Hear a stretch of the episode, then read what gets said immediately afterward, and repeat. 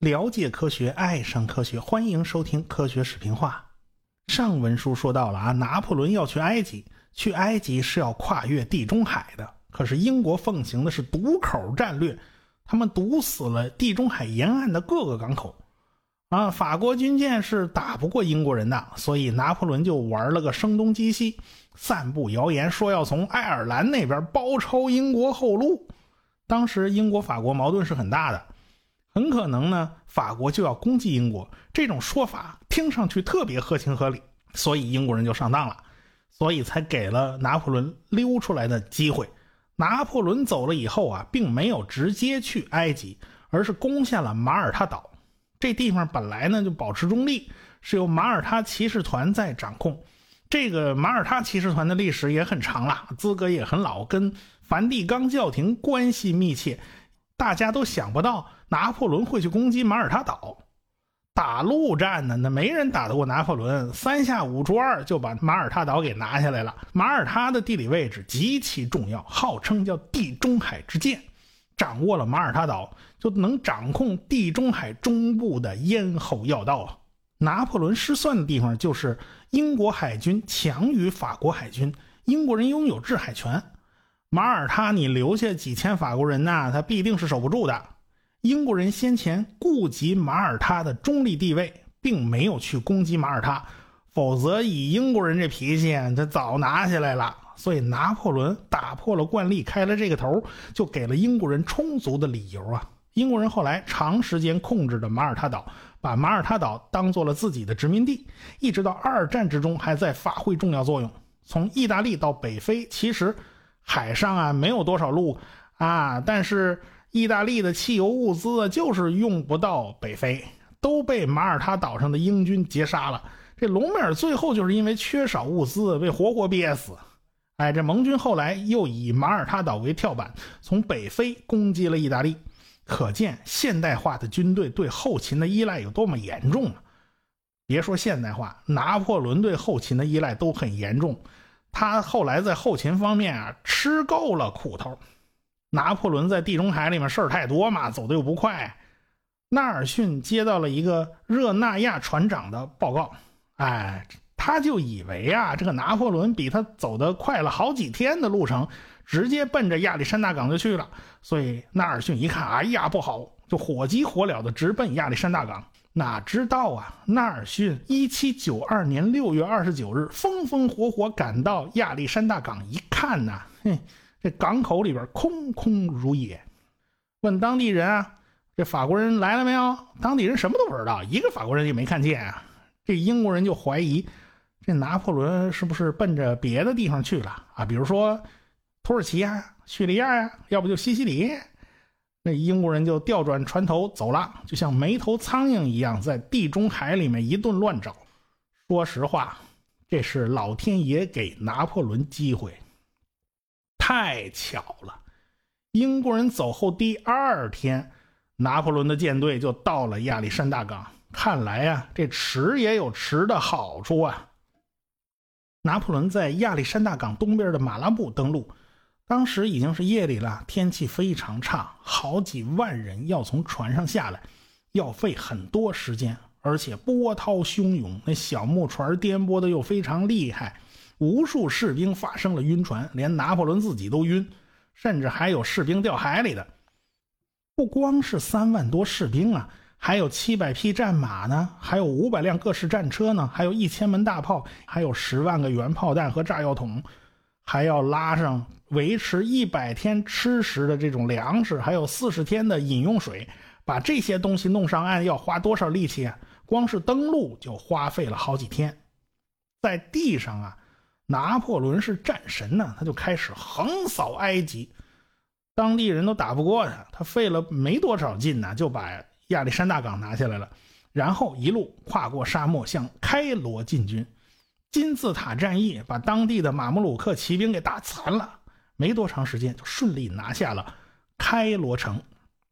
拿破仑远征埃及不仅仅带着士兵，还有100多位学者呢。这些学者将对埃及进行全面的考察，这也就意味着现代埃及学的诞生。他手下的士兵啊，在罗塞塔修工事的时候挖到了一块石碑，上面用三种文字写了一段诏书，分别是古希腊文、古埃及民书文字以及古埃及圣书文字，用这三种语言写了同一段话，它完全就是对照翻译的关系。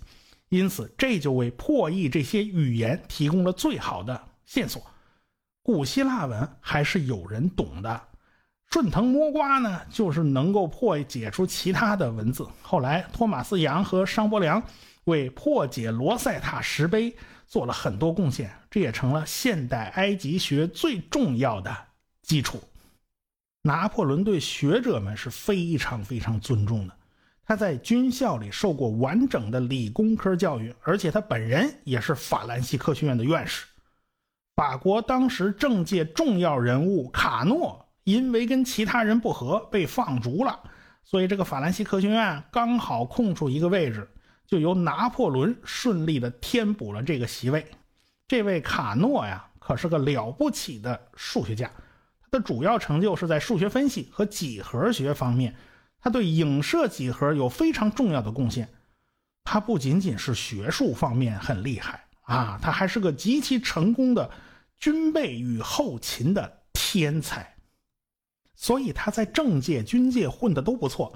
他还有个重要贡献，就是生了个好儿子，他的大儿子就是开创了热力学的萨迪卡诺，他的另外一个儿子叫伊波利特卡诺。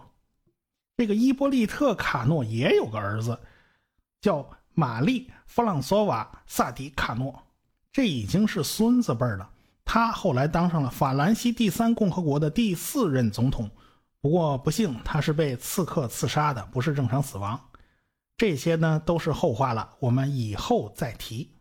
正当拿破仑志得意满的时候，哪知道后院起火呀，跟着他来埃及的法国舰队啊全军覆没。为什么呢？那纳尔逊终于把他们给找着了呗。法国海军司令布吕埃斯就把舰队停在了阿布基尔海湾。这个海湾因为有尼罗河的泥沙注入，所以到处都是浅滩啊、暗礁啊，还有曲折的水道。假如你不熟悉这儿的水文状况，就会弄得晕头转向的。布吕埃斯的想法呢，就是找个迷宫咱藏起来。在海湾的入口呢有个小岛，在这个小岛上他架了大炮，法国的军舰呢一字排开，全都下了锚，而且尽量靠近岸边，这样呢就可以得到岸上大炮的支援，就相当于背靠墙啊，他就不用担心背后受到攻击。布吕埃斯命令军舰上对着海湾的一侧的大炮做好战斗准备啊，另一边就算了啊。于是一帮子法国水手他就没事干呢，你反正另一边的炮对着海岸那边他用不上嘛，所以他就开始纪律松懈，一帮子人跑上岸去啦等等啊，这说白了，这布吕埃斯就是把这些军舰当作固定炮台来使用的。为了防止打起来以后挂翻的那个横杆啊掉下来砸人啊，他还命令把这些横杆都给收起来了。这种横杆学名叫做翻横啊，所以他就把这翻横全都收起来啊，这倒好，你临时想挂翻想跑啊，都跑不了了。他法国人他就不想想啊，这纳尔逊带领的英国皇家海军是什么样的人呢？他们打起仗来那是又凶又狠，而且诡计多端，双方纸面上的实力都是差不多的啊，都是13条战舰。法军呢还占点优势，也有1万人 1183 门火炮，英军呢是8000人 1012 门火炮。但是法国人一半炮都没准备好啊，对着海岸那边不是没人嘛，对吧？他人员而且都不齐，不是好多人都跑到岸上去了吗？这一下就打了对折。好在法军有最大的战舰东方号，这艘船啊比英国人的船大好多。英国人又不傻喽，人家有的是办法呀。他觉得你这法国人不是摆开一字长蛇阵吗？人家英国人就把你这一条长蛇切成好几段，而且好多船都钻到了法国军舰与海岸之间。英国人操船的技术十分娴熟，再复杂的水道也都难不住他们。那法国人就变得很惨呐，朝着海岸的这边那些炮都没准备好呢，连人都缺，只能挨打，他没法还手。而且纳尔逊最擅长的就是打歼灭战，要的就是把对方全都打沉，所以那炮弹奔着吃水线就去了。这法国人的炮啊，他不是这么想的，他就不是这么设计的，他那炮是专门打桅杆和绳子。他们是这么想的啊，这个把桅杆和绳子打断，敌人的船呢他就动不了了，他就不能跑了。咱们呢打得过就打，打不过呢咱就溜，反正啊你没了帆啊，你没了桅杆，你也就没法追我嘛，对不对？但这回倒好，这法国人是被人家堵在港湾里，你想溜都溜不了了。开战之前，双方的统帅啊都不在状态啊，这个纳尔逊牙疼，牙疼不是病，疼起来真要命啊。那法国那布吕埃斯呢？那布吕埃斯得痢疾闹肚子啊，真是要打起来，不确定因素是非常多的。双方的主帅呢也都忍着病痛亲临前线。这是18世纪最惨烈的海战之一，一时间炮弹横飞，木屑四溅呢。双方拼命的用炮轰对方的船，甚至那炮口都直接顶到了对方的船帮子上。船上的工匠拼命用各种各样的办法堵口啊，你不堵就漏了，就不行了。这个布吕埃斯的头被打中了，鲜血直流啊。这纳尔逊的额头也被打中了。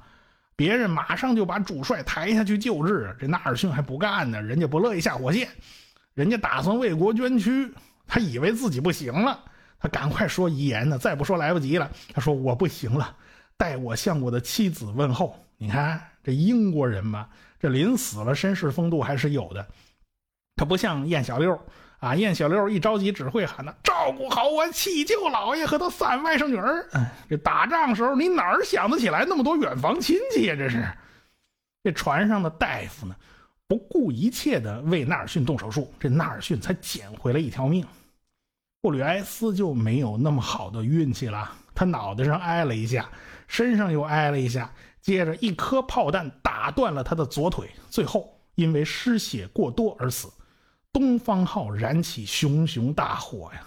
昨天下午，东方号刚刚刷了一次油漆，这船上还有不少油漆桶，这些都是易燃易爆物品呢。这火烧起来就特别旺，最后大火引燃了弹药库，4000吨的大船就在大爆炸中覆灭了。到了黎明时分，战斗终于停下来了。太阳刚刚升起来，照在海面上，整个海湾变成了一个屠宰场。法国舰队有11艘战列舰被击毁或者是击伤，伤亡超过了5000人，死了1700人。英国舰队没有一艘船被击沉，伤亡一共是1000多人，只死了200多。拿破仑在12天以后才得到了这个消息，他已经成了一支孤军了。海上的补给啊完全切断，他也得不到任何法国国内的消息。后来土耳其向法国宣战，本来呢这埃及当时是奥斯曼土耳其的地盘啊，他们准备打回埃及。埃及没有什么地理屏障啊，边界上也没什么山川河流啊阻挡，要想保卫埃及那就必须御敌于国门之外，向北打到巴勒斯坦和叙利亚。这个土耳其人呢正好在那边集结力量准备打回埃及呢，所以拿破仑就决定先发制人呢。拿破仑本来呢还有几条船装满了各种物资跟着他北上，但是在阿克古城的附近又遭到英国海军的攻击，各种物资全都没了，攻城用的大炮也没了。拿破仑打了好久也没拿下阿克古城啊，所以拿破仑就成了强弩之末，不得不灰溜溜的回来埃及。埃及的形势呢也不稳定，到处是当地人的反抗。英国人呢还帮忙运送了大批的土耳其军队，就到了阿布基尔半岛，这地方都是英国人站着呢。拿破仑当然就不能容忍敌人蹲在自己家门口啊，所以指挥6500法军打的18000土耳其军队是抱头鼠窜啊，拼命往海上的英国皇家海军的军舰上跑。这个拿破仑大获全胜啊，英国人没辙，就跟拿破仑签了休战协定啊，咱别打了，咱中场休息啊，咱换人。英国皇家海军的统帅叫西德尼·史密斯，在谈判的时候呢，就给了拿破仑几份最新的报纸《法兰西报》。拿破仑一看呢，哎呀，国内可出大事了，他很久都没有得到法国本土的消息了。这时候是1799年，法国国内啊一片混乱呢，这个督政府啊治国无方，根本就不会管理国家。那他们有5大督政官，还有500人院和元老院，这都跟古罗马学的。这闹得就不可开交，大家吵来吵去，扯皮没完没了，根本没办法有效的管理国家，所以国库也枯竭了，都没有钱了。拿破仑决定就抛下军队回法国，他觉得机会来了。在埃及呢，已经有点陷入泥潭了，再不回去呢，也不会有什么好结果的。手里物资越来越少嘛，兵也越打越少嘛，根本得不到补充，而且他没有制海权，自己成了孤军，那还不如回国呢。所以拿破仑就登上一艘小船，直挂云帆回法国呀。某种程度上呢，这是英国人睁只眼闭只眼啊，他巴不得拿破仑回国能给法国找点乱子啊。英国人当然很乐意看到法国乱起来，要不然这拿破仑怎么可能全虚全影毫发无伤的就回到法国呢？这拿破仑回去以后，果然发动了雾月政变，获取了法国的政权。我们读法国这段历史啊，咱必须交代一下，这法国闹了革命以后啊，就废除了格里高礼历啊，像咱们中国们这边都是用数字来表示月份啊，1月、2月、3月嘛，人家不是，人家每个月都是有名字的。法国人呢，他比较浪漫，干脆连每个月的名字咱全废了，一并全改掉啊，咱们重新制定一部新的历法，由大数学家拉格朗日操刀，带着数学家蒙日和诗人法布尔修改历法嘛。所以他们给月份起的名字叫普月、戊月、双月、雪月、雨月、风月、牙月、花月、木月、收月、热月、过月。所以那一阵子的事件呢，你都能听到这一堆风花雪月的这种叫法。戊月对应的时间折算成现在的公历是10月22号到11月20号。那些留在埃及的法国军队呢，基本上就被抛到了一边。拿破仑写了个条子，交给克莱贝尔带领。这个军队后来越打越惨，拖了2年呢，陆陆续续回法国。拿破仑远征埃及的文化意义远大于军事意义。军队越打越少嘛，但是专家学者他是一个都不缺呀，还有大批的资料和文物都送回了法国，好多文物和艺术品就堆进了卢浮宫啊。那块罗塞塔石碑呢，后来辗转到了英国人手里，现在保存在了大英博物馆。回来的这些个学者共同编写了一部大部头的著作，叫《埃及记述》。拿破仑那时候已经掌权了嘛，他抬手就在扉页上写下了一句话，让驴子和学者走在中间啊，是学者要比士兵更重要，当然让他们走在正中间嘛。拿破仑当家理政，事情当然就非常多。法国国内呢算是平静下来了，但是外部环境依然非常凶险，不断有反法同盟的国家主动挑起战端，这个法国军队啊就不得不到处打仗啊。那个福尔顿不正在法国吗？他就决定好好抓住这个机会啊，他跟拿破仑政府讨价还价。假如他打沉了英国船，那么每打沉一艘，法国人得给他160英镑。他倒是挺会做生意的，这是卖专利权的。这是富尔顿他吃定了拿破仑了，你拿破仑不就是吃的英国人的亏吗？你吃的英国皇家海军的亏呀、啊！在地上啊你是战神，你谁都不怕，到了水里你可就玩不转了吧。这叫金风未动禅先觉，暗算无常死不知，我有一策，可叫英国人强弩灰飞烟灭。那么这个富尔顿献的又是什么锦囊妙计呢？咱们下回再说。我是刘敬正，我是汪杰，我是吴英明，我是王木头，我是旭东，我是卓老板，我们是科学声音。